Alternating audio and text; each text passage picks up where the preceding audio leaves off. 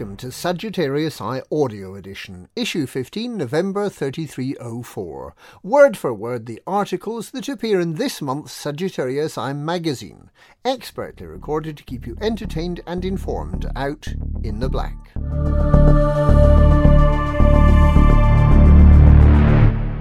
Editorial. Your correspondent has spent the last few weeks revisiting memorable places he found on his first great voyage in 3302. This reunion tour has involved some moving moments. Lonely laps around impromptu racetracks on untouched worlds. Pearlescent blue and green planets seen by no one but him. And distant nebulae looming closer with every jump. Like old friends. One stop was Colonia. When this writer was there in the heady early days, the new bubble was one barely functioning station awash with refugees fleeing the escalating tensions between superpowers back home. In a speech made at the time, he remembers telling assembled colonists that one day we'll meet again, in a place like this, under the stars, and it will be to celebrate building a whole new civilization. Well, that civilization has now been built, but not by the ragtag band of colonists gathered that day. In their wisdom, in early 3303, the Colonia Council invited Pilots' Federation groups from the bubble to export their factions to the new settlement. As our writer, J.C. Warren, explores in this month's cover piece, the result is a bustling patchwork of factions not unlike the bubble. It's not the individualist haven we early settlers dreamed of, but it's undeniably a success. This strategy reminds this correspondent of an example from history. It is as if the Founding Fathers, after the Declaration of Independence of the United States of America, had decided to invite the landed gentry from England to set up replica estates in the New World.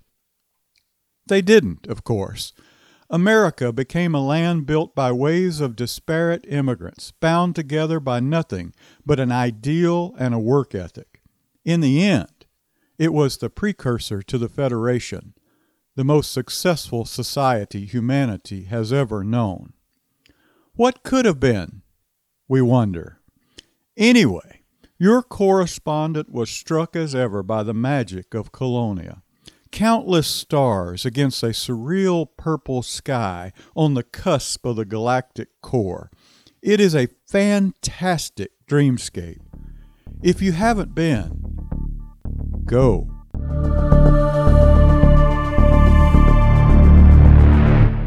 The Guardian cover-up. Their civilization rose and fell more than 1,000,000 years before humanity touched the stars. In their prime, they were a Kardashev Type II civilization, like ours, and ruins of their bases can be found across the entire galaxy. Since our first discovery of them, a small number of independent commanders have uncovered Guardian bases nearly as far from our inhabited space as the galactic core. The only thing more astounding than the Guardians' massive reach is the fact that humanity only started hearing things about them 2 years ago. For those readers unfamiliar with the Guardians, in short, they were a long-dead race of humanoid aliens, about whom we have been able to unearth a vast amount of information through study of the ruins they left behind.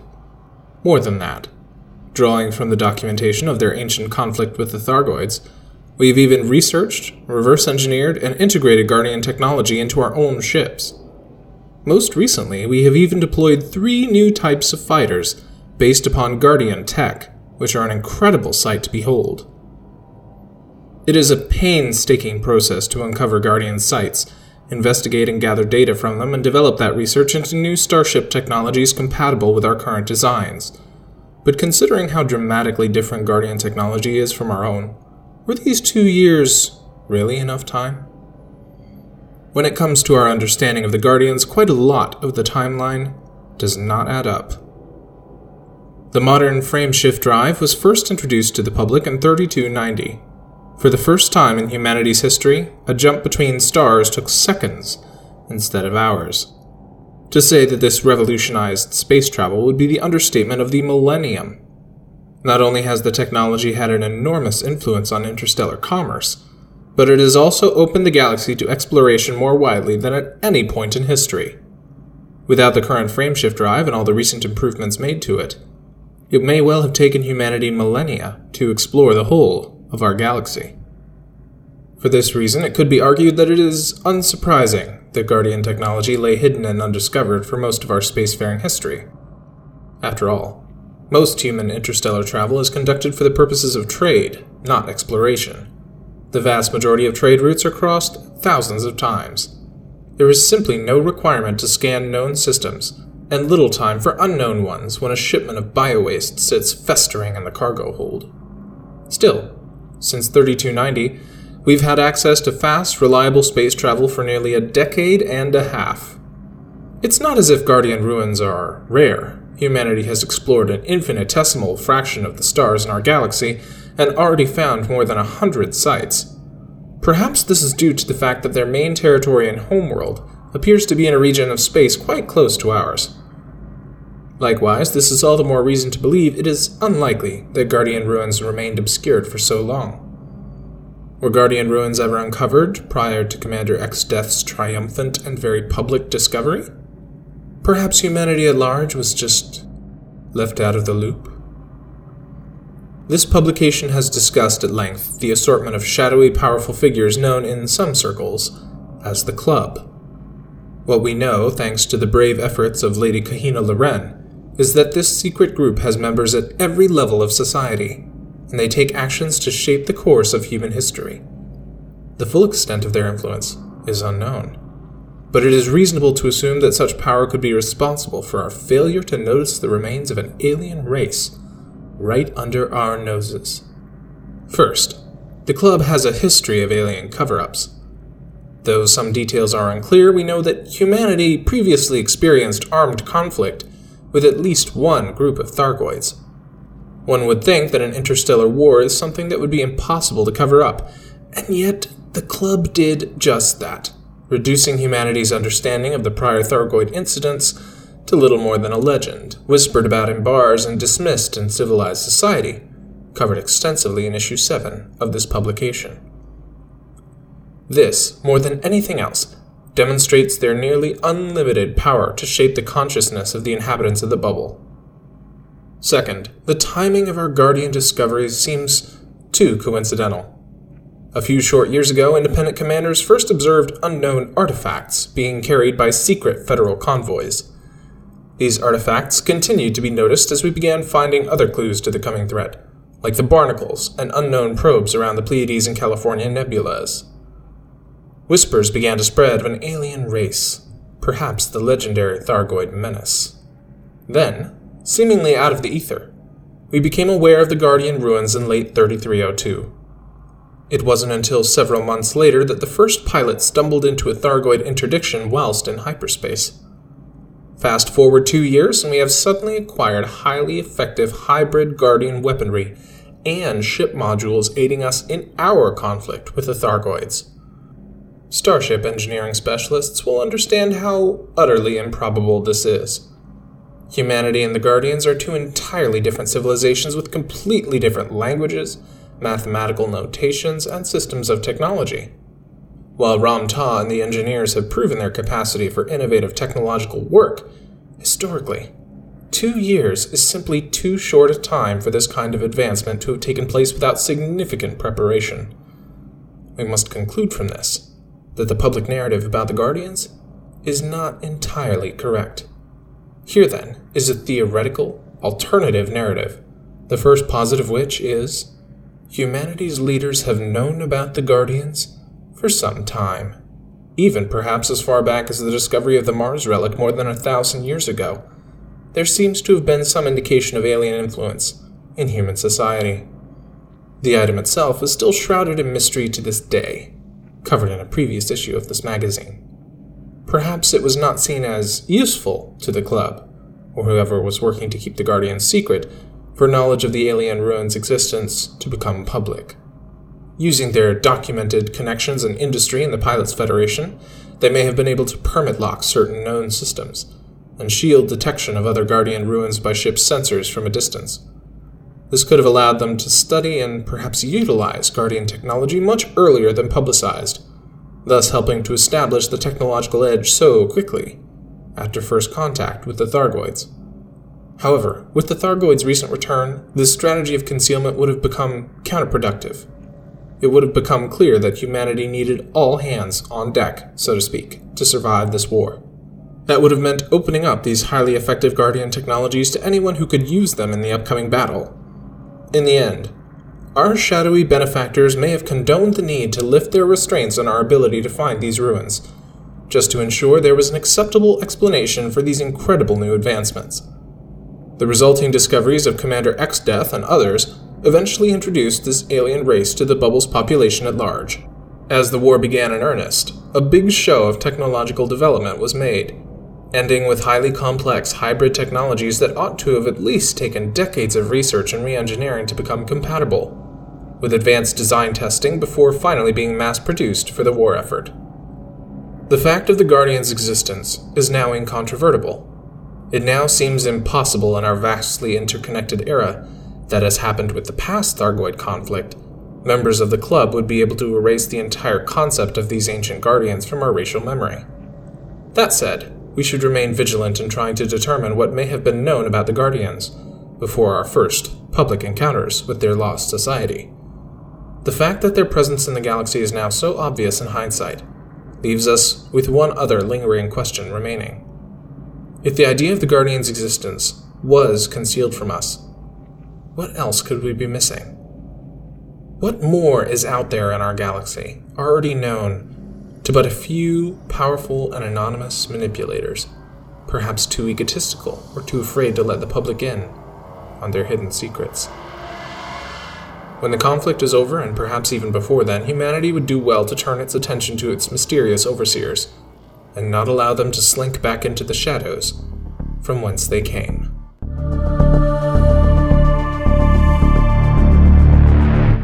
Carving out the kingdom. Conflict is an intimate part of the human condition.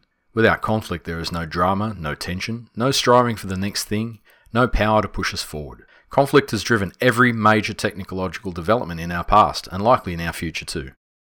If we consider the basic human desire to factionalize into groups and compete against each other for available resources, then we can see what it means to be human.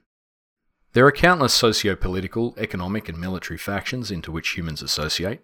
Beyond the big three, the Federation, Alliance and Empire, the most recent census data indicates as many as 766,000 registered socio-political groups operating inside human space. All of these groups are in constant struggle with each other, jostling for primacy, access to resources and control of valuable assets. As independent pilots, we are both outside of all of these structures and reliant upon them. They control the stations and ground ports where we must land to conduct trade, refit and repair, and take on contracts. There is, however, a tiny but measurable butterfly effect on the fate of the factions for anyone choosing to interact with them. Smaller, low-population factions especially can be greatly influenced by the decisions of a footloose interstellar starship pilot. Some commanders prefer to hide from this tangle of socio-economic forces, either by choosing not to think about the individual effects they have, or by taking to the black to actively avoid such interactions. A few, on the other hand, embrace the chaos of this system, working within it and with it to manipulate the balance of power around them. These pilots choose to align themselves with a specific factional power, promote its interests, and allow these factions to gain ascendancy over their rivals. Do not be deluded, this is not a democratic process of change, this is hard economics. Choosing, for whatever reasons, whom to serve has consequences for local citizens as well as the wider galactic community. Galnet recognises 14 government types, 13 economic conditions, and 13 socio-economic states that describe in the broadest possible strokes what a visitor can expect to encounter in any given system. Galnet heuristics distill all of the available transaction data, census studies, and opinion polls into a simplistic rating of relative influence produced by the Bureau of Galactic Statistics. This rather abstract information also allows anyone an opportunity to play a role in shaping the inhabited galaxy, by applying small amounts of pressure here or there, supporting one faction over another, or selling valuable exploration data to one faction over another, one can influence who rises to ascendancy in a system. By helping their influence to grow, anyone can begin to carve out a kingdom for their chosen faction. Galnet currently recognises 13 socioeconomic states, which can be subdivided into four groups: conflict, territorial, economic, and special. Conflict states occur when two factions have similar levels of influence and need to establish dominance, either by war or by election. If one of the factions owns an asset in the system, then it will be captured by the victor. The three conflict states can be war, civil war, or election. Territorial states occur based on the levels of influence a faction holds in a system. High influence leads to expansion to new star systems, while very low influence leads to a withdrawal of forces. On those rare occasions when expansion is not possible due to a lack of viable system candidates, an investment state can be triggered, which allows expansion over a greater range. The projection of political power is critical to establishing control of another system over distances of light years. The three territorial states can be expansion, investment, and retreat. Economic states describe the workings of the economy and types of missions that the factions offer. Economic booms and busts affect the profitability of trades. Famine and outbreak indicate the presence of profitable mercy missions in the form of sourcing foods and medicines. Civil unrest and lockdown are security states that result in station services being restricted. The economic states are boom, bust, civil unrest, famine, outbreak, and lockdown. Exile is a rarely occurring system state which can only arise when a previously ruling administration in a permit-locked system is forced out.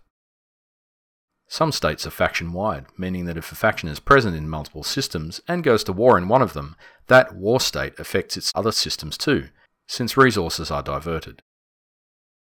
Everyone will have their own reasons for choosing to support one faction over another. Perhaps they fly with a particular wing that supports a faction, or perhaps they just happen to like their ethos, their location, their space station, or even their name. Whatever it is, that's okay. Simply pitch up and muck in. But if having serious designs on carving out one's own kingdom, be choosy. Other pilots may have a significant interest in the system or in adjoining systems. Success requires selectivity. The first step is to survey the system in full and check that a prospective homeport has access to at least the basic essentials, repairs, outfitting, and a shipyard, as well as a viable trade commodity or two and a well-stocked mission board. Some system features, like a scoopable star or a ringed world that supports resource extraction, may also be of value.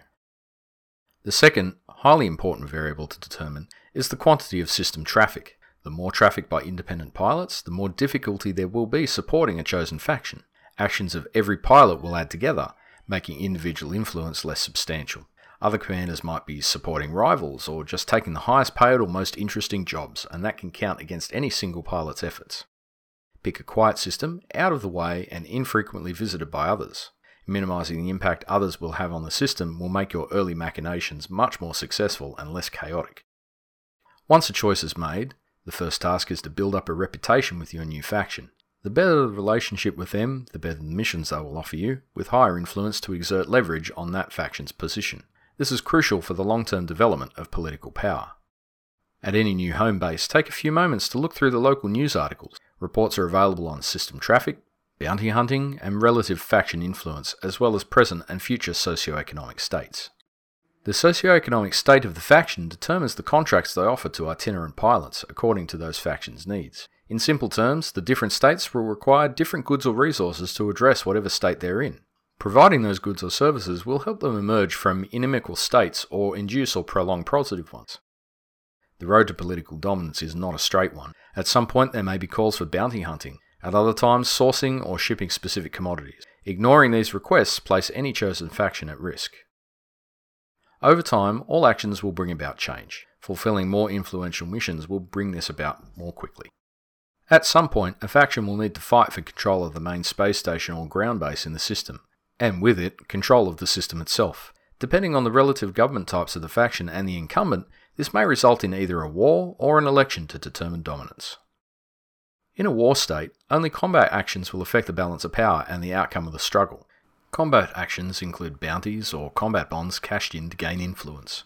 Destroying the ships of an opposing target faction will also bring about a reduction in their influence. Elections, on the other hand, are won or lost on political or trade influence, so missions are required. Note that the delivery of trade goods and cartographic data are only of benefit to the station's owner. If a supported faction is not in control of a station in the conflicted system, do not trade in the open market or sell data to try to boost their influence. You'll only succeed in boosting the faction already in power. The faction in control of a system can be destabilized more quickly by undertaking illegal actions. Killing clean ships belonging to that faction will put a bounty on the killer and bring them into conflict with law enforcement, while killing the law enforcement themselves will quickly diminish the ruling faction's influence. This leads to the population losing faith in that faction's ability to keep them safe. This method will quickly boost an offender's notoriety though, and that can lead to other problems. There will be no time to rest on one's laurels. Once a chosen faction is in control of a system, there is more to be done. Even if there are no immediate designs for further expansion, the distant butterfly effect of thousands of other commanders will gradually eat away at what has been built if it is not maintained. Other system factions should be kept in line or played off against one another to prevent them from gaining influence and threatening a controlling position. In time, a king's gaze may fall upon other systems, pushing their faction into expansion and attempting to gain a purchase in a new system. How far one goes, how much territory they claim, depends largely on the strength of their ambition and their commitment to the cause. Are you ready to seize your crown?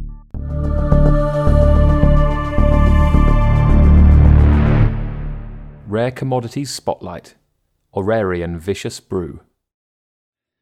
No one is quite sure why several of the rare commodities in the Old World sector are so aggressively named. However, Aurarian Vicious Brew is definitely a potent mix and has been the talk of the system for decades.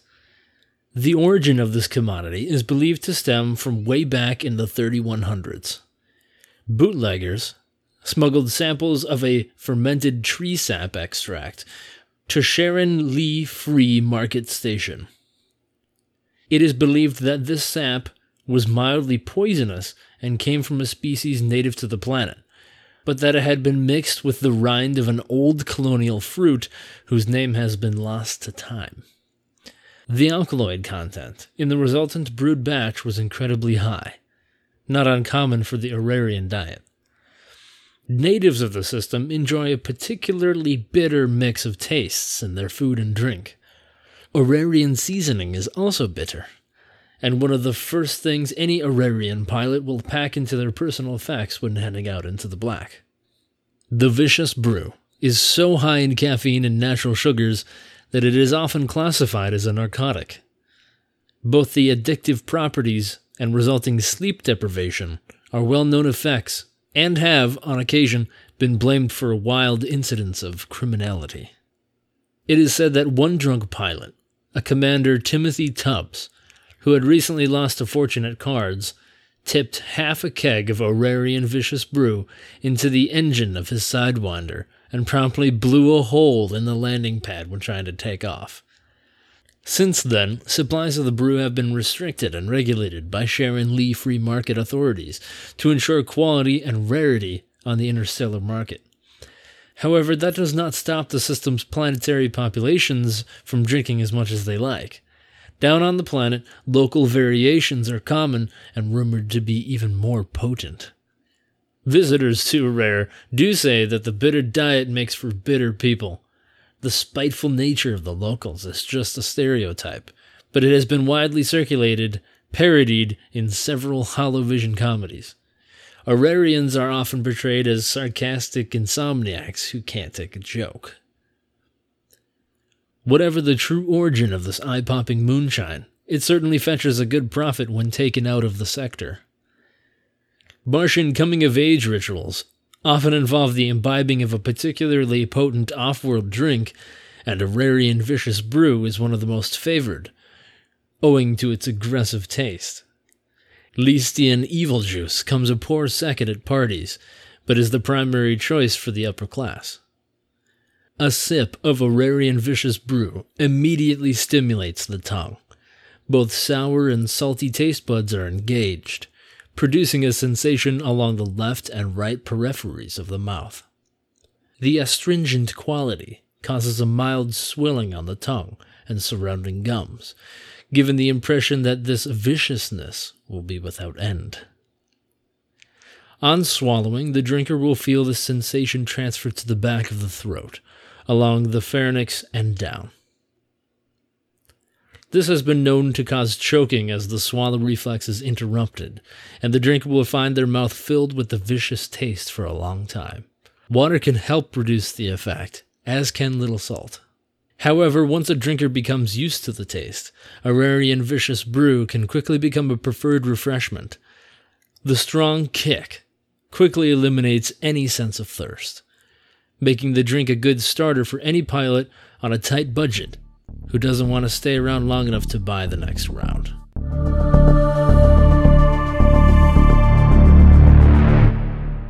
Lab notes. Praseodymium. Praseodymium is a metal you might have seen when mining some metallic asteroid or scrolling through the commodities market without ever having paid it much attention, due to its wide availability and mid-tier valuation. Atomic number 59. It has atomic symbol PR and is part of the lentanides group of metals. It is a soft, easily cut and deformed metal with a fish scale pattern on its surface, giving it a scintillating sheen. Praseodymium was first discovered by Carl Au von Welsbach in 1885, but was found to have no practical use beyond coloring glass. The addition of powdered praseodymium into the molten glass has the effect of coloring it bright yellow. Von Welsbach isolated it together with another metal, neodymium. Didymos means twin in ancient Greek. Praseodymium exposed to oxygen gains a green oxide layer. Prasinos means green, and praseodymium thus became known as the green twin of neodymium. In the centuries following its discovery, praseodymium found use as a component in the production of very high-strength magnetic alloys, mainly used in the aeronautics industry due to the alloy's light weight. Today, there is still the need for low-mass, high-strength materials for spacecraft and station construction. The metal also responds well to the requirements of precision tooling, and so can be used in the manufacture of laser optic components. Another major application, together with neodymium, a twin indeed, is in the production of extremely high-powered electromagnet cores. These are used in the magnetic coils that generate the containment fields that safely restrain the high-pressure reactions in our fusion drives. A more deadly use for the material is in the accelerator rails and main suspension field generators of high-power subluminal velocity mass driver weaponry, like the railgun. Plasma accelerators also require these magnets to generate the containment fields encapsulating the ionized gas projectiles. It would have been very difficult to imagine then how deeply von Welsbach's discovery has embedded itself into our economy, and more directly, our technology. Without it, the advent of the fusion plant as the main source of power production, let alone the century of aeronautical innovation preceding humanity's leap into space, would have never gotten off the ground.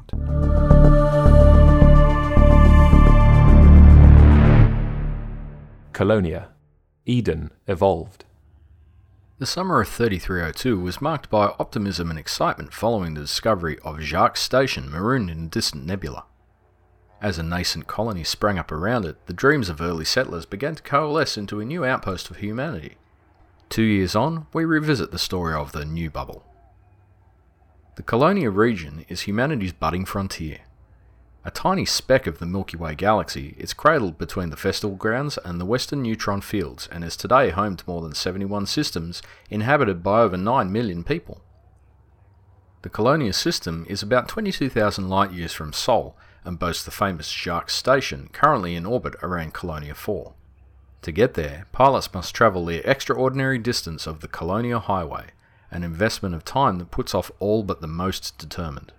But once they arrive, visitors find a thriving region offering pristine mining fields, lucrative trade routes, unique possibilities for exploration, and the opportunity to become a true pioneer.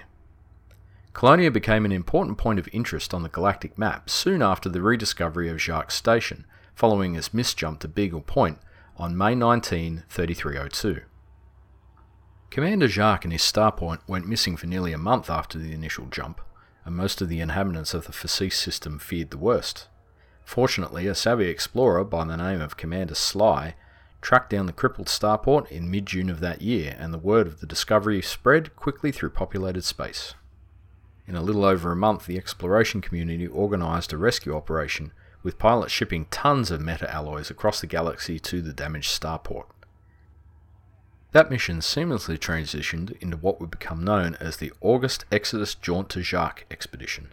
This expedition became the second largest independent commander-supported event in recorded history, just behind the original Distant Worlds expedition.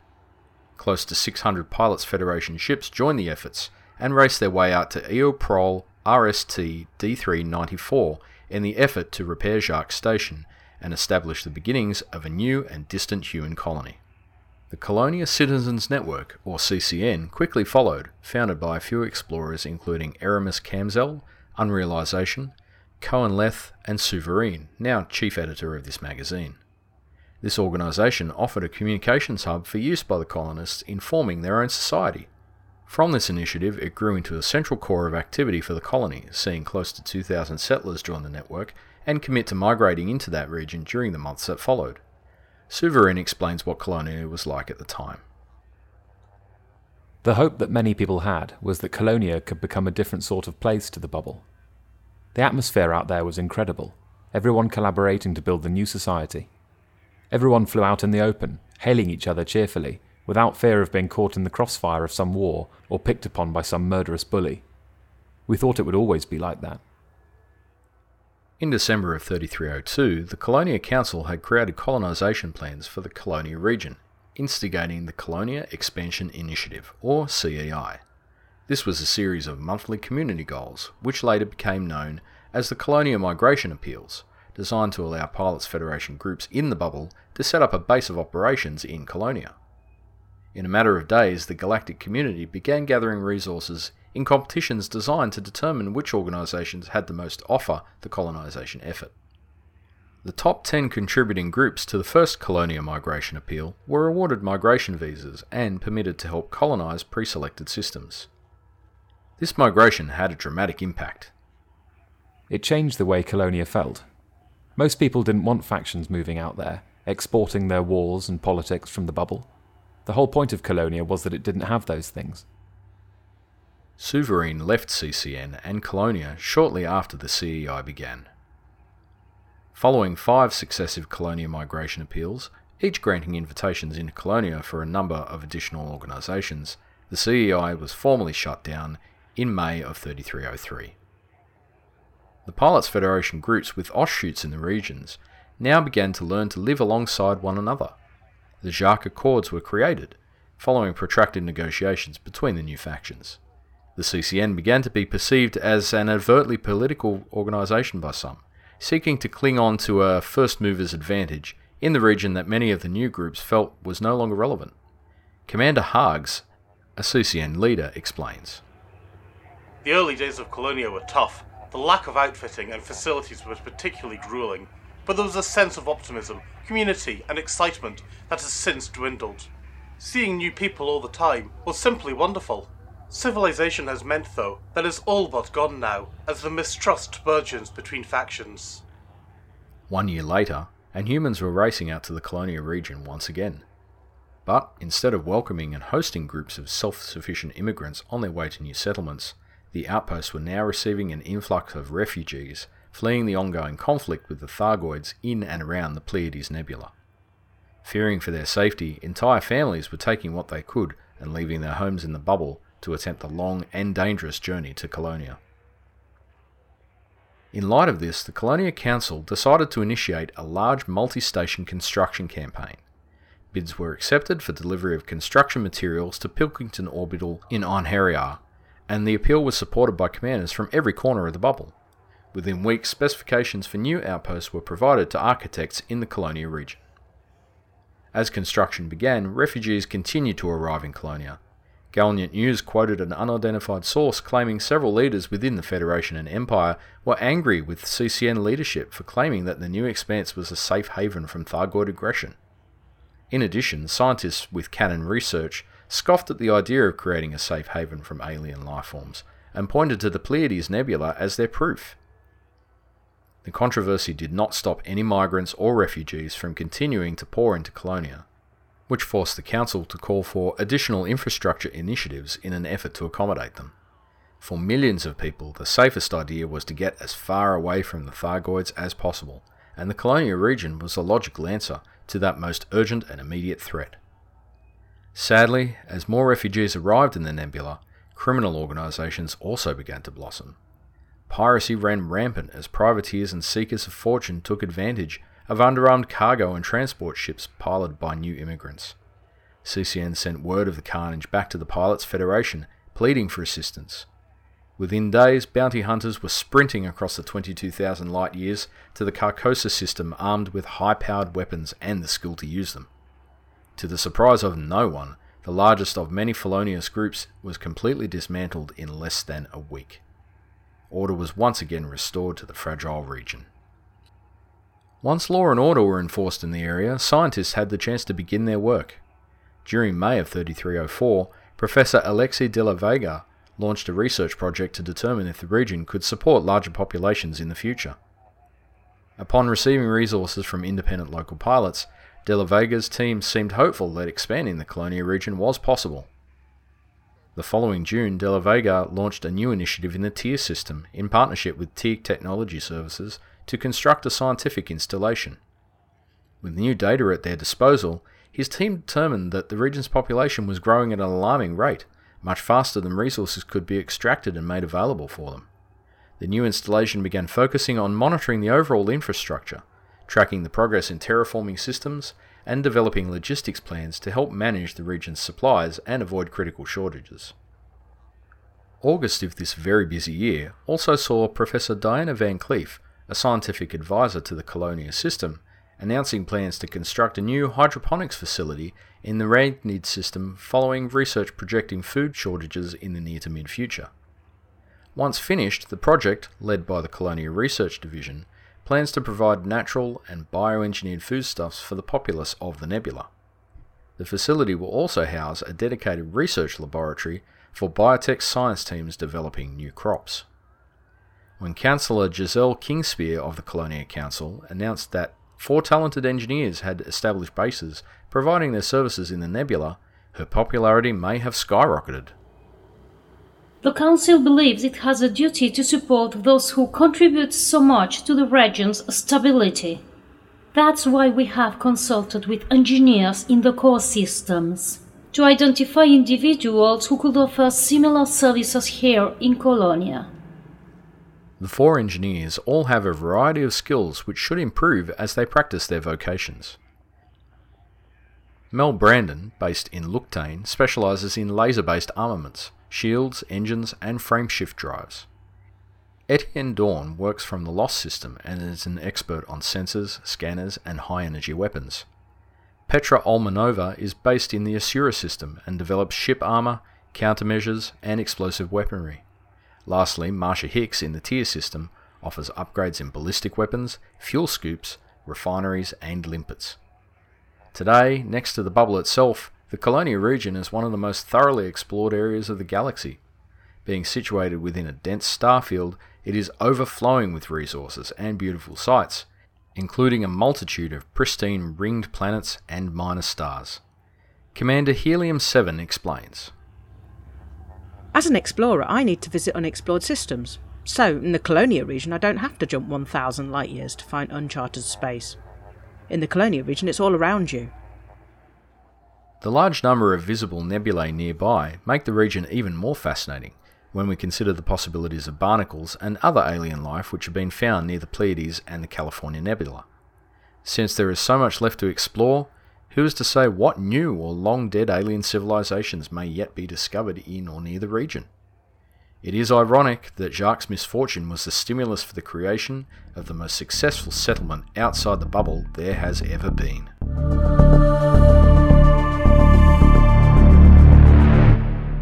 The Secret Life of UA Bombers.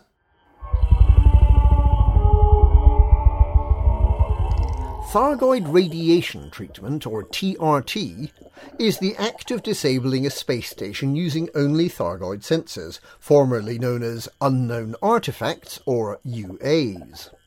One of the groups who've perfected this form of warfare is the Dark Armada. Sagittarius I had the opportunity to meet one of their leaders and discuss what the community at large calls UA bombing. As many pilots have found out the hard way, ships need specialised corrosion-resistant cargo racks in order to safely transport Thargoid sensors. The sensors maintain themselves by continually extracting inorganic material from their surroundings, resulting in cumulative corrosion to the cargo hatch and other ship subsystems. Any ill-prepared pilots will find themselves watching the remaining cargo drifting off into space once their cargo hatch inevitably fails. Lord Mysteron and his group the Dark Armada have perfected the art of safely collecting these dangerous artefacts and using them for their own nefarious purposes. The squadron dedicated to this dark art are known as the Shadow Wing. The Shadow Wing ships are highly optimised for the task. They run without shields or scanners in order to maximise their capacity for Thargoid sensors, and their frameshift drives have been modified to maximise jump range. One Shadow Wing Anaconda can carry up to 144 Thargoid sensors per trip, collection of which usually takes over 2 hours. The work is time-consuming and tedious, Mysteron tells us, but the effects of a successful bombing are substantial. Upon delivery of all 144 units, a pilot can expect to make around 40 million credits. Once a station has been successfully bombed, the station communication system announces that it is suffering from technical difficulties. Everything shuts down. Services like refuelling and repair are no longer offered, and outfitting workshops and shipyards all close. The station market is reduced to the barest of bones, with capability only for trading critical items such as food and a few of the cheaper stocks available. At the time of writing, application of meta-alloys, the strange materials yielded by the barnacles, is the only known way to repair the damage caused by the Thargoid sensors. Stations affected can remain in shutdown indefinitely if sufficient meta-alloys are not delivered, with the typical duration being at least 7 days. Lord Mysteron, why would you want to knock out a station? For the factions that control them, large orbital stations are fantastic moneymakers and instruments of economic control. Commodity trading, passenger traffic and sale of exploration data all generate tax income and influence for the controlling faction. Not only that, but stations are typically where factions solicit the help of starship pilots in accomplishing their goals, usually via the missions board. Factions use the revenues from stations, as well as the help of passing pilots in pursuing their strategic aims. Disabling the platform from which they do this has obvious strategic advantages for that faction's enemies. How many Thargoid sensors does it take to knock a station offline? That may sound like a joke, but a prospective bomber needs to know how many Thargoid sensors to collect in order to disable their station of choice. According to Mysteron, it's simply a matter of population. The higher the population of a system, the more Thargoid sensors you need to knock the target station offline. Thargoid sensors, like any other commodity, have a certain level of demand within any given system, which pilots can view in the trading interface of their heads-up display. The demand figure governs the sale value. When it comes to Thargoid sensors, it also indicates how many are needed to disable the space station. In order to sell the Thargoid sensor, a station must have a black market. It's a criminal offence to sell or even possess them, as nearly every system in the bubble has outlawed the Thargoid sensor's trade. If caught, smugglers will find themselves with a hefty fine, nearly equal to the value of the goods held. Mysteron tells us that it's always advisable to sell a greater number than the demand figure of Thargoid sensors into a black market, both as a margin for error and also to take into account the actions of other commanders who may be selling meta-alloys into the station at the same time. Generally, 100 extra will do the trick.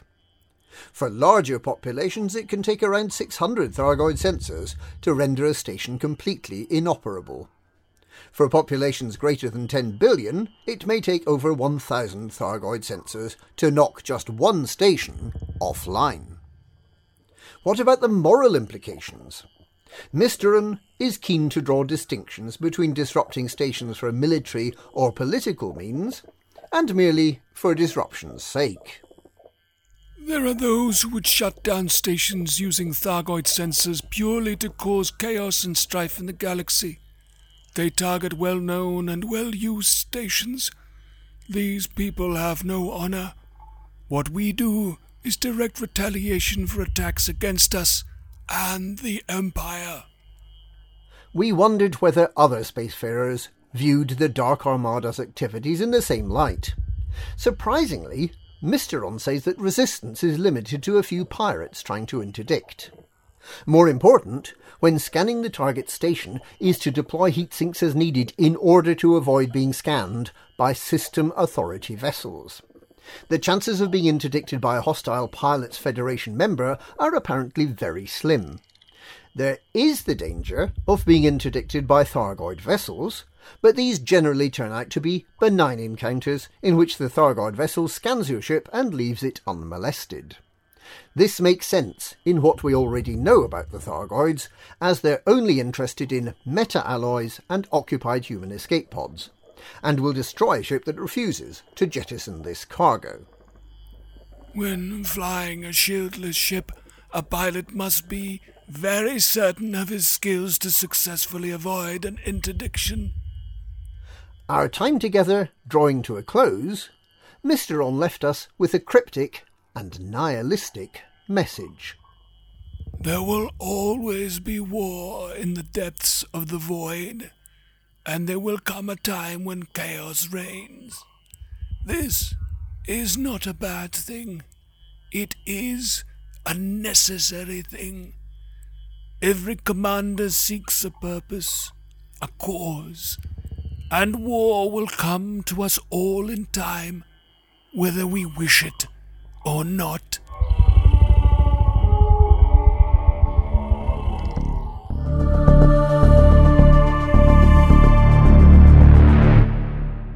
Canonn, Servants of Science. One of the best-known factions in the galaxy, Canonn Interstellar Research, is the largest and most well-established independent science group within the Pilots' Federation. This month, we recap the origins and the significant discoveries of this band of pilot scientists. The combination of discrete elements into some other useful substance sometimes requires a catalyst, and in the case of Canonn Interstellar Research, that catalyst was the individual known as Dr. Arcanonn. His first major appearance was in an appeal for information posted on the Pilots' Federation forum on 28th of April 3301, calling for more research on topics arising from his adventures in the deep, such as rumoured alien artefacts and the mysterious Regor sector. At the time, unknown artifacts, now more commonly known as Thargoid sensors, had never been documented and were the subject of much speculation. The interest was such that a prize was pledged of 17 million credits for the first independent commander to find one. The search for these new alien artifacts as well as other rare objects continued, and in time several dozen were found. In May 3301, it was noticed by researchers that the Thargoid sensors made odd subspace vibrations that were picked up and amplified by a ship's hull when being scanned. Incredibly, these were found to contain a simplified version of Morse code. These new discoveries led Dr. Arcanonn to make an official announcement on 4 August 3301 of the formation of a group dedicated to studying this and other mysteries. Thus were born Canonn Interstellar Research, which soon after based itself at Thompson Dock in the Variety system. We spoke to Dr. Arcanonn. Some years ago, the presence of aliens was treated as something akin to folklore. Few believed, but those few set out to find what was then known as the unknown artifact. This loose band of allies grew into a movement, and that movement became the Canonn. I didn't consciously form the Canonn, it just grew from those humble beginnings and took on a life of its own. Word spread fast that an organized group were delving into the mysteries of aliens and any strange artifacts found floating in space. Canonn, already substantial in membership at inception, due to the wide-ranging interest of these mysteries, grew quickly, no doubt helped by the curiously open structure that it has always maintained. Its membership reached into the thousands soon after. On the 15th of September, the scientist Professor Ishmael Palin established a research program into these unknown artifacts. It was mysteriously shut down by federal authorities on the 20th of September. During the public outcry that followed, Canonn invited Palin to join their ranks, but he declined, preferring to remain independent. On the 15th of December, odd biomechanical objects were found by Canonn members on various planets. These slightly resembled the Earth's lifeform known as barnacles. This discovery ignited a frenzy of speculation and research among the spacefaring community and propelled Canonn into the spotlight. Canon's first dedicated research outpost was constructed in Col 285 Sector IX-T D3-43 on 10th March 3302 and was named for the faction as the Canonn Research Institute. On the 27th of May 3302, a new alien object variant was found, designated as the Unknown Probe. Meanwhile, various discoveries continued to pile up: a wreck of an alien ship in August, a ruin of an ancient alien civilization in October, later identified as a Guardian site, and the non-sentient alien plant life discovered on Colonia 3CA later that same month. The most dramatic event came in January 3303, when pilots travelling through the Pleiades star cluster began to be yanked out of hyperspace by unknown flower-shaped ships, now known as Stargaard Interceptors. This became colloquially known as hyperdiction, and continued for several months without any hostilities between the aliens and those pilots unfortunate enough to be interdicted. Canonn's research into these phenomena demanded new infrastructure, and so in May, a community goal was set to build a megaship. The Genosis was completed on May 13, 3303, and its maiden voyage was on September 25th of that year. In the autumn of 3303, independent pilots traced the missions from within the Pleiades, leading a number of them to locate the first of several large, ominous alien structures. Using the new information found within these unknown structures and the newly discovered Thargoid links which were first discovered there, a total of 208 Thargoid sites were eventually located and documented by Canonn. Sometime later, on the 27th of September, one Canonn scientist, Commander Panpiper, located an entire forest of Thargoid barnacles. Panpiper soon became known as the Barnacle Whisperer for his extraordinary ability to quickly and reliably find barnacles. These barnacle forests were soon found in several different locations in and around the Pleiades, California and Witch Head sectors. Over the 4 years since the first Thargoid objects began appearing, Canonn research has been on the forefront of the quest to document and understand them.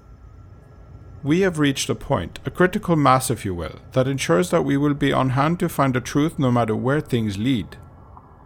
The highlights presented here are but a small fraction of the incredible and varied contributions made by this enterprising group of focused adventurers. A curious reader could spend a great deal of time learning the entirety of Canon's interstellar research's history. As our galaxy reveals more of its hidden mysteries, no doubt, the formidable minds and white lab coats of these spacefaring scientists will continue to lead the way.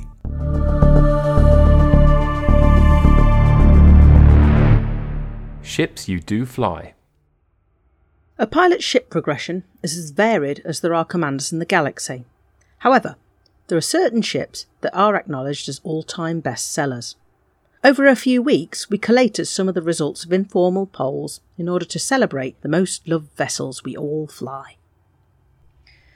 We've all been there, a lonely commander getting ready for your first launch in the small yet flexible Sidewinder made by famous shipbuilder Falcon de Lacy. The Sidey allows a veteran commander to quickly jump to an Asp Explorer, but for a new pilot, it represents the means to learn to fly. Some commanders take this wonderful little ship to the edge with engineering and use it for those missions in which data needs to move quickly. Famous engineer Felicity Farseer sells enhanced performance thrusters at her planetary base in Decia, designed for small ships. While there, pilots would be well advised to take advantage of her engineering facilities.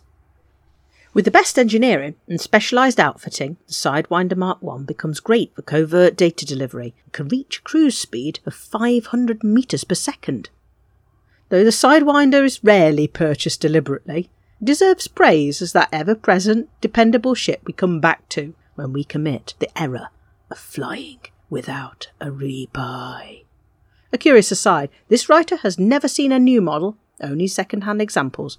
If any readers come across a brand new Sidewinder, do let us know. When they tire of the Sidewinder's smell, aspirational pilots often hop up to a Cobra Mark III.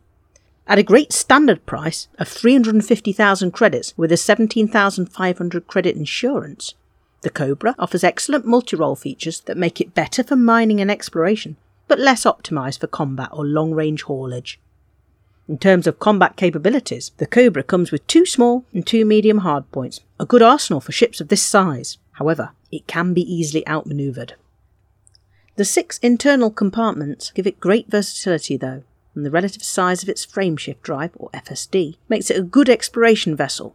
Without any weapons, it can achieve a 30 light-year jump range, with space for an auto-field maintenance unit, advanced discovery scanner and detailed surface scanner.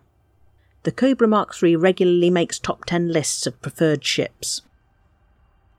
The all-time favourite for getting away from it all has been the Asp Explorer by Lacon Spaceways for years. A ship designed for long-range exploration, the Asp is a formidable multi-role vessel that just happens to have a jump range that only one other commercially available starship can match, the Falcon de Lacy Anaconda. The Asp's frameshift drive coupling is of a huge class in relation to its mass, giving a peerless ability to make long hyperspace jumps among comparably priced ships. You'll probably own one, and will probably keep it for your entire career if you do much exploring. As well as this, the Asp boasts the typical Lacon bubble cockpit, a magnet for missiles. This is a significant weakness in combat, but the exceptional visibility makes the sights of deep space all the more alluring. Also a multipurpose ship, the Python frequently tops Pilots' Federation most owned lists, packed with capacious internal compartments, small enough to land at outposts, and generously endowed with hardpoints. There's really not much that this ship can't do. It's a good mid-level ship for mining and trading, as large internal compartments allow for voluminous cargo racks and refineries. 3 large hardpoints make the Python a respectable gunboat. And while its limited manoeuvrability means that it will never be a pilot's first choice in combat, with some attention from the galaxy's engineers and the inclusion of a fighter bay, this ship can easily scare off most aggressors. In fact, for sheer versatility, the Python is really only bested by one ship. For some time, this was the grande dame of the commercial ship scene, the Big Daddy, the unparalleled monarch of the spaceways. The Anaconda is an old design, marketed by Falcon de Lacy as their ultimate multi-purpose money sink. It is enormous, 155 metres long and eye-wateringly expensive at close to 150 million credits. The Anaconda is a starship the size of a town, with some might comment similar mobility. Recently redesigned to allow the vessel to be piloted by one person, the Anaconda is close to the best at anything it chooses to do. In terms of raw firepower, no other commercially available ship can match its 8 hardpoints. Its frameshift drive alone is larger than many starships and allows the Anaconda to jump further through hyperspace than any other vessel smaller than a capital ship at the time of writing, despite its 400 tons. Commander Germanis points out what is really the only perceived weakness of this behemoth. The Anaconda can't use outposts or medium docks, making the Python a superior choice in many use cases. Despite these ships' variety, common traits do emerge on inspection. Commander Robin of Spiritwood. Jump range seems to be a major factor in choosing what ship to use. Additionally, cargo capacity and flexibility make a ship popular.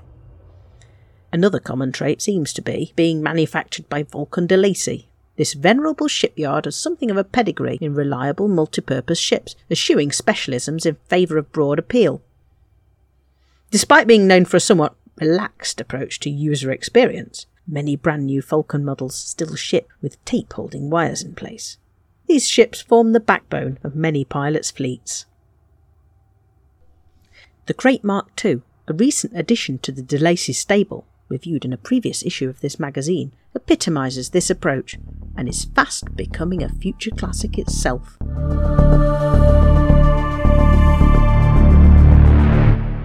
Not the future our ancestors imagined. As a species, our powers of prophecy are notoriously poor. The future we anticipated at the time of our first forays into space was often cheerfully free of pests like hunger, war, and corruption. 13 centuries on, these old malaise are no closer to being banished. In this article, we take a look at our history and ask, is this what we expected? When you were a child, did you think about the future? Perhaps you looked up at the sky and considered where humanity would be when you became an adult. It might be that you grew up on a planet which had a limited access to the interstellar highway. Or maybe you were raised on a farm, far away from the big city spaceports. Maybe those bright lights and tall towers were a remote dream, far from your everyday existence. If you grew up as part of the interstellar society, living on an orbital space station, a mining colony, or even aboard a ship, the cold reality of space was always lurking outside your window. Looking back from where we've come can be a good way to measure our own and humanity's progress. When the first colonists left Earth in the middle of the 22nd century, they were looking for an alternative future. The risks associated with long-duration hibernation back then, before hyperdrives, meant that many pioneers went to sleep without any guarantee they'd ever wake up. Even if awoken successfully, those colonists knew they had to continue their lives without the friends or relatives they left behind. The decades in slumber would be a kind of time travel, an opportunity to step into their own future, to live in a new time in a new place, on a new planet, as a courageous pioneer. Their footsteps would be the first in which others could only follow. For people on those early ships, that time travel could be both a dream and a nightmare. 1 minute you close your eyes, and the next you open them, centuries have passed and every skill you ever learned is out of date. This is why the Federation still tries to keep curious pilots away from generation ships and old sublight-speed colonial vessels. In many ways, the people living on those boats are an archaic curiosity, trapped between times aboard the dying hulks. Eventually, those who have not already finished their journeys may have to be rescued, but when they are, will they find themselves able to cope with the 34th century? When those people all went to sleep, very few would have considered a possibility they would live again in 1200 years. At the time we first ventured into space, superluminal flight and instant communication were both thought implausible.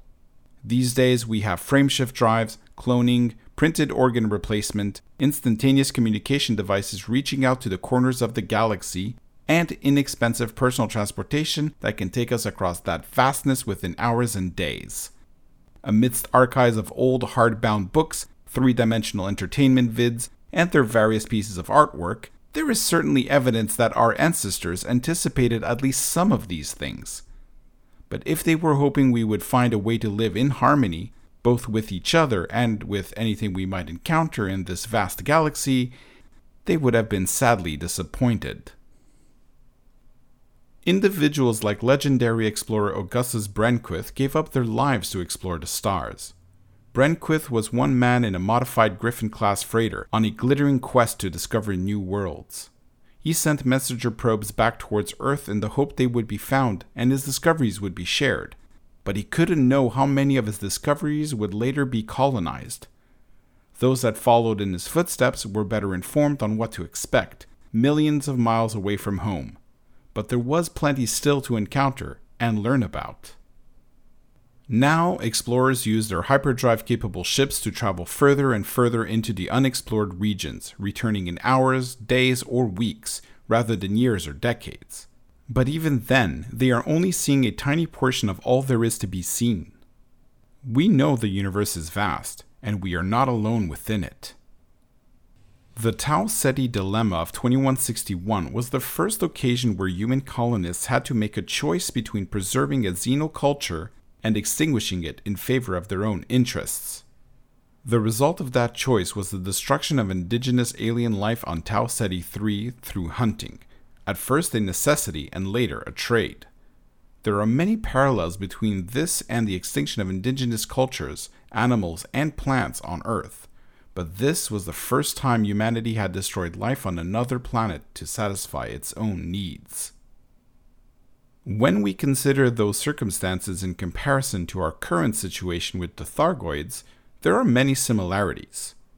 Each time humanity has faced adversity and felt the need to murder to survive, it has always done so with little understanding of its target's motivation. This situation is no different.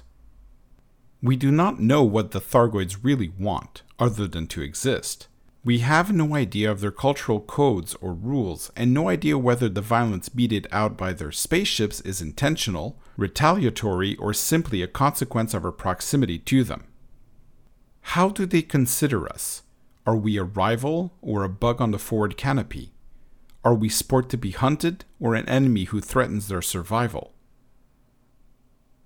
When considering our own civilization, our ancestors will have hoped their new colonies would be governed fairly and justly, with each man, woman, and child having access to new opportunities and technologies, enabling them to live rich and varied lives. Perhaps this is the case in some places, but certainly not most. Poverty and crime are rife throughout human-controlled space. Corporations still exploit the weak, and politicians still lie and cheat their way to power. People still murder for profit, just as they have always done. The victims are faceless in their ships, their escape pods, or even their remlock suits as they drift away into darkness, hoping in vain for rescue. However, there are countless new technologies, works of art, and monumental lives that have been lived between now and the time of our earthbound forefathers. Each of these are precious and contribute to the positive legacy of humanity in our universe. So, 3304, with all its beauty, innovation, faults, and flaws, cannot be the fully imagined future of our ancestors. No one could have possibly foreseen this beautiful, imperfect moment we find ourselves in.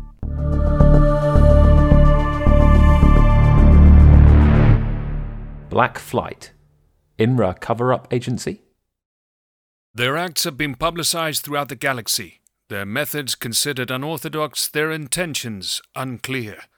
Very little is known about the shadowy military organization hiding in the Pleiades Nebula that goes by the name of Black Flight. Over time, some light has been shed on them, leading many to decry their methods and intentions. Who are they? Black Flight, first observed by Commander Michael Atram, Canonn Interstellar Research, as Head of Archaeology and Technology, can be found in Relay Station at PSJ-17 in the Seleno system. Any approach towards the station will result in an aggressive response from the ships nearby, all of which are elite. Rather than names, the pilots fly under specialized designations made up of incomprehensible letters and numbers such as SVI-075C. All of these ships are Diamondback series, and fly in formation alongside the system security force. What we do know is that the pilots patrol the area for trespassers, and, should they spot any, give warning, then quickly open fire. Should the trespasser take out the Black Flight ships, they issue a final wideband report before they die to a recipient known as Command. Alpha Site breached. Flight is lost. The data's in the open. The data they refer to is in the form of uplink logs scattered around the station. Pilots can use their data link scanners on these to reveal more about the enigmatic organization. The data found on Relay Station PSJ-17 sheds light on several horrible acts apparently committed by Black Flight, as well as providing solutions to a few long-standing mysteries. The first link is a missive from Command to a ship designated Recon 6. The log reveals that Recon 6 was in the system HIP 17746 when transmissions from the ship were suddenly cut off. The last fragment received mentions an encounter with some unknown life form. When visiting this system, a pilot can find a crashed Diamondback Explorer with a scannable data point. The log is partially corrupted but reveals that Recon 6 was being chased by a Thargoid and had discovered a signal that does not match any known language. These are the last distinguishable words. Command, Recon 6, target, followed.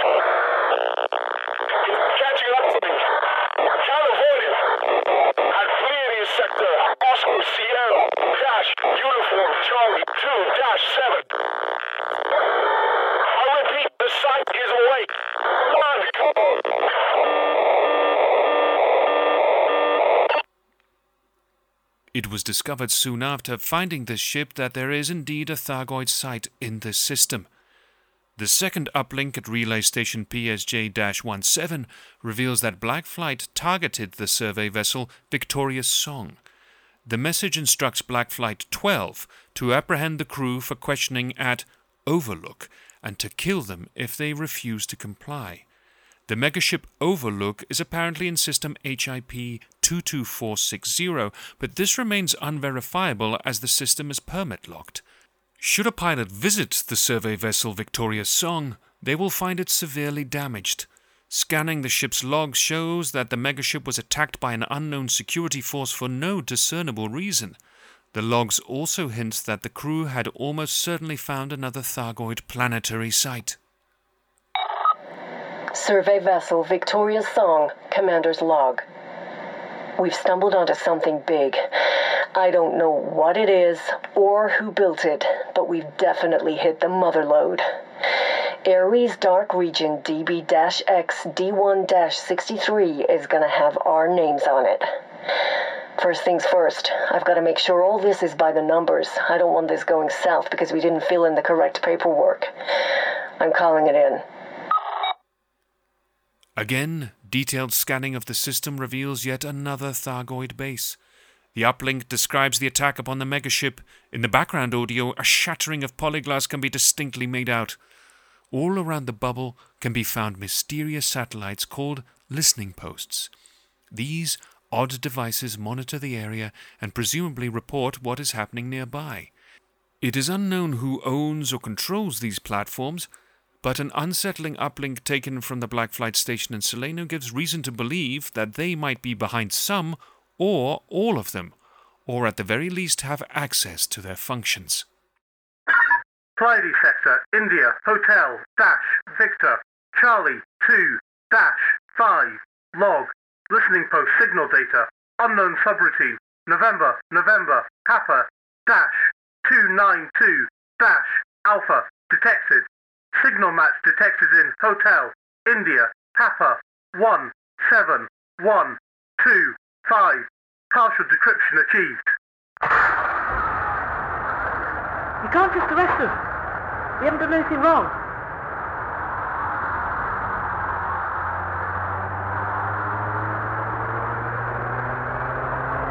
This is a registered survey mission. We have all the paperwork. Please listen to me.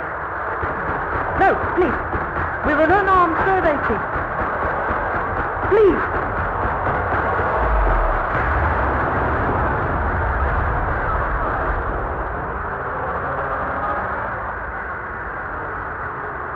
This is Black Flight 12 to Command. Site secured. Clean up underway. Beacon signal interrupted. Orbiting the fourth planet in the Electra system is a station called Communication Hub Zeta-12. Upon exit from Supercruise, two ships with Black Flight designations drop in and open fire. If the curious pilot manages to take them out and scan the station's uplinks, they will find that the crew of this station discovered yet another Thargoid site. Armed men later came, telling the inhabitants that they were being sent home and that the station was being automated. These men had said that they were from head office and had been sent to bring everything under control, but as the crew watched, the soldiers deleted all the data from the station, not just on the discoveries, but everything in the computer's memory. The log details how one member of the station's staff suspected that the soldiers weren't from head office at all, and secretly put some of the data in an offline core for safekeeping. After this, while it seemed that the crew were to be sent home, the narrator believed otherwise. Since the crew seems to have disappeared afterwards, their fate cannot be determined. The data contained in these logs points at some dark and sinister purpose. Black Flight could be INRA or Aegis agents working to cover up all previous information gathered concerning the Thargoid after they supposedly withdrew. After all, records recovered from places they attacked detail Thargoid discoveries in some way. Upon the crew of Victoria Song finding a Thargoid site, Black Flight came in to silence them once and for all. When Zeta-12's crew found another, once again Black Flight stormed in to remove them and purge the data. Was Black Flight just Inra's or Aegis' best hope at attempting to keep the return of the Thargoids from leaking out into the public, and in so doing prevent mass chaos and panic? Eventually, with the immensity of their operations gaining so much public attention, the jig was up, and all they could do was bury their actions as best they could. Whatever Black Flight is, it is shrouded in a blanket of deniability. No one has yet been able to link them to any specific superpower. Their motives are clearly to obfuscate, silence, and hide the reality of our dealings with the Thargoid adversary. But it continues to remain unclear for whom they do so.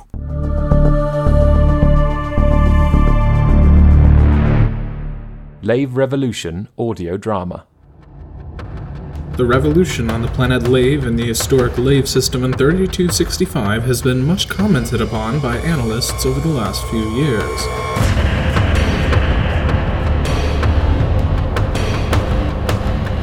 The story of the brutal and manipulative Hans Walden has become legend, and the system itself has attracted sightseers in their hundreds as a result. In August this year, new audio logs came to light detailing the remarkable events preceding the revolution in startling clarity. Expertly assembled by historians Commander Thane and Alan Stroud from flight recordings, first-hand accounts, station security feeds, and surveillance logs, Lave Revolution audio drama tells the story of the enigmatic Pietro de Vander, amoral pirate Hilde Ben Kell, ruthless Dr. Hans Walden, and many other figures pivotal to the events of that fateful year.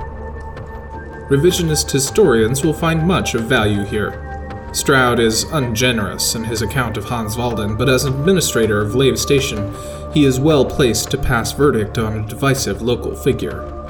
The personal journeys that the memorable characters are swept along, against the background of high-stakes political intrigue, is arresting stuff. The voices of roguish pirates, beguiling imperial double agents, conscience-stricken bureaucrats, and federal spies all jostle for singular attention.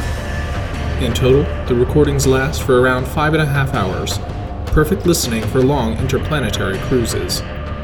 Sadly, all those involved have either disappeared or died since the logs were recorded, but unverified reports of Hilde Ben Kell in the Lave system do persist. Pick up your copy from www.radiotheaterworkshop.com.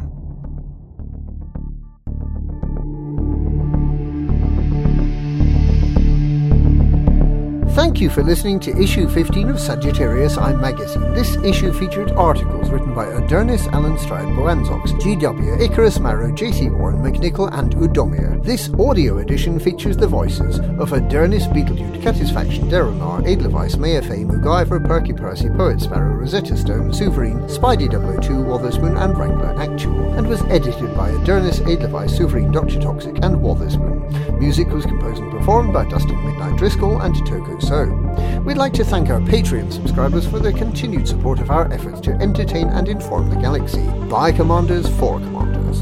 For copies of back issues of our magazine, please visit our website at sagittarius-i.com.